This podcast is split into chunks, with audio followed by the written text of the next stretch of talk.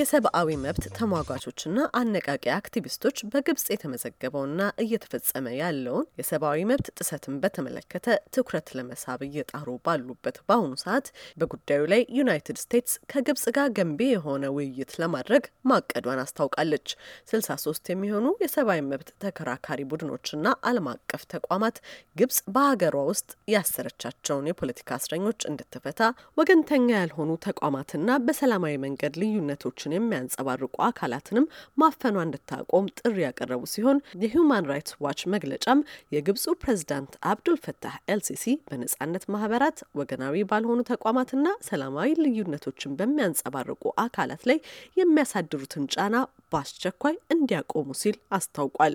ይሄ የመጨረሻው ጥሪ የተደረገው መቀመጫውን በዋሽንግተን ዲሲ ያደረገው ዘ ፍሪደም ኢኒሺዬቲቭ የተሰኘው ተቋም የግብጽ ሰፊና ስልታዊ የሆነ የማሰር የማጎርና የጥቃት ዘመቻ እዚህ አሜሪካ ምድር ድረስ ደርሷል ብሎ ሪፖርት ካደረገ በኋላ ነው።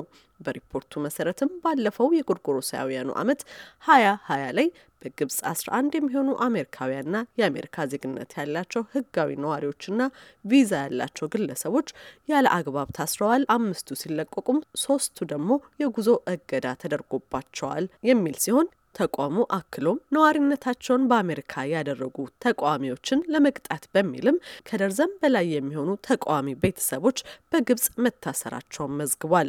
ባለፈው ረቡዕ ዕለትም የዩናይትድ ስቴትስ ውጭ ጉዳይ አንቶኒ ብሊንከን የሰብአዊ መብት አያያዝን በተመለከተ ግብጽና ዩናይትድ ስቴትስ ገንቢ የሆነ ውይይት ለማድረግ ተስማምተዋል ብለዋል። እኚህ የዩናይትድ ስቴትስ ከፍተኛ ዲፕሎማት ፕሬዚዳንት ጆ ባይደን የግብጹን ፕሬዚዳንት ካነጋገሩ ከሁለት ቀናት በኋላ እንደ አውሮፓውያን አቆጣጠር ባለ ባለፈው ሳምንት ግንቦት ሃያ ስድስት ዕለት የግብጹን ፕሬዝዳንት ኤልሲሲን በአካል አግኝተዋል። አንዳንድ የጉዳዩ ተንታኞች በዩናይትድ ስቴትስና በግብጽ መካከል የሚደረግ የሰብአዊ መብት አያያዝ ውይይት በሀገሪቱ የመብት አያያዝ ላይ ምንም አይነት የመሻሻል ፍሬ የሚያሳይ አይደለም ይላሉ።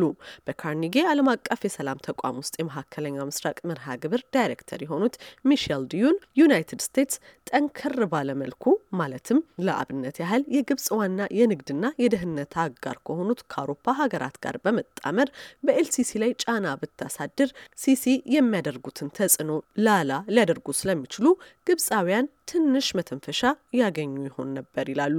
ነገር ግን ዩናይትድ ስቴትስ ለግብጽ ያላት ምስጋናና ድጋፍ በግብጽ በኩል ቁርጠኛ እንዳለመሆን እየተወሰደ በመሆኑ አደጋለውም ይላሉ።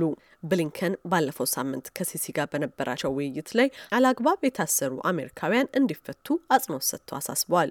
ከፍተኛ የዩናይትድ ስቴትስ አመራሮችም በሰብአዊ ጉዳዮች ላይ ለአንድ ሰዓት ያህል ውይይት ተደርጓል ብለዋል። በዕለቱ በአማን በተደረገ ጋዜጣዊ መግለጫ ላይም የአሜሪካ የውጭ ጉዳይ ሚኒስትር ብሊንከን የታሰሩት አሜሪካውያን እስረኞችም በተመለከተ መጀመሪያ ማለት የምንፈልገው ነገር ቢኖር አላስፈላጊ በሆነው በሙስጠፋ ቃሲም ሞት ከልብ ማዘኔን ነው ሲሉ ለአሜሪካ ድምጽ የተናገሩ ሲሆን ባደረግኩት ውይይት ላይም ይሄንን አንስቻለሁ። ሁሉም አሜሪካውያን ተመልሰው ከቤተሰቦቻቸው ጋር እስኪቀላቀሉ ድረስም ይህንን ማድረጋችን እንቀጥላለን ሲሉ ቃል ገብተዋል።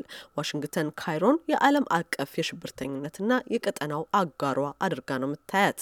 ይሁንና በመካከለኛው ምስራቅ ጉዳዮች ሊቅ የሆኑት ዲዩን በአንድ ወቅት የሰላም አጋር የነበረችው ግብጽ አሁን ወደ ጨካኝና በሙስና የተዘፈቀ ወታደራዊ አገዛዝ በመቀየሯ በዩናይትድ ስቴትስ ከፍተኛ ድጋፍ ከሚደረግላቸው ግንባር ቀደም ሀገራት ተርታ መሆን የለባትም ይላሉ። ዩናይትድ ስቴትስ በአመት አንድ ነጥብ ሶስት ቢሊዮን ዶላር ለግብጽ የጸጥታ ድጋፍ ማድረግ መቀጠሏም ይህን መሰሉን መንግስት እንዲቀጥል ድምጽ መስጠት ስለሆነ አሳፋሪ ድርጊት ነው ሲሉ ዲዩን ለአሜሪካ ድምጽ ተናግረዋል።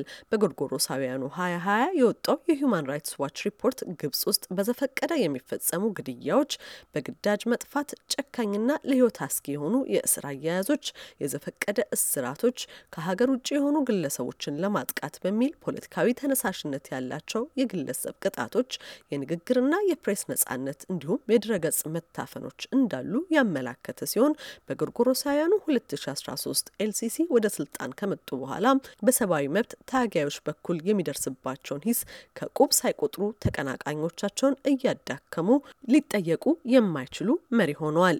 የግብጽ ባለስልጣናትም የፖለቲካ ምህዳሩንም ሆነ ፖለቲካዊ መቻቻልን ከማስፋት ይልቅ የሰፊውን ህዝብ ኑሮ ማሻሻል ይቀድማል በሚል የሰባዊ መብት ትርጓሜ ላይ ክርክራቸውን ያስቀምጣሉ። ለናይኪ ቺንግ ዘገባ ኤደን ገረመው ከዋሽንግተን ዲሲ።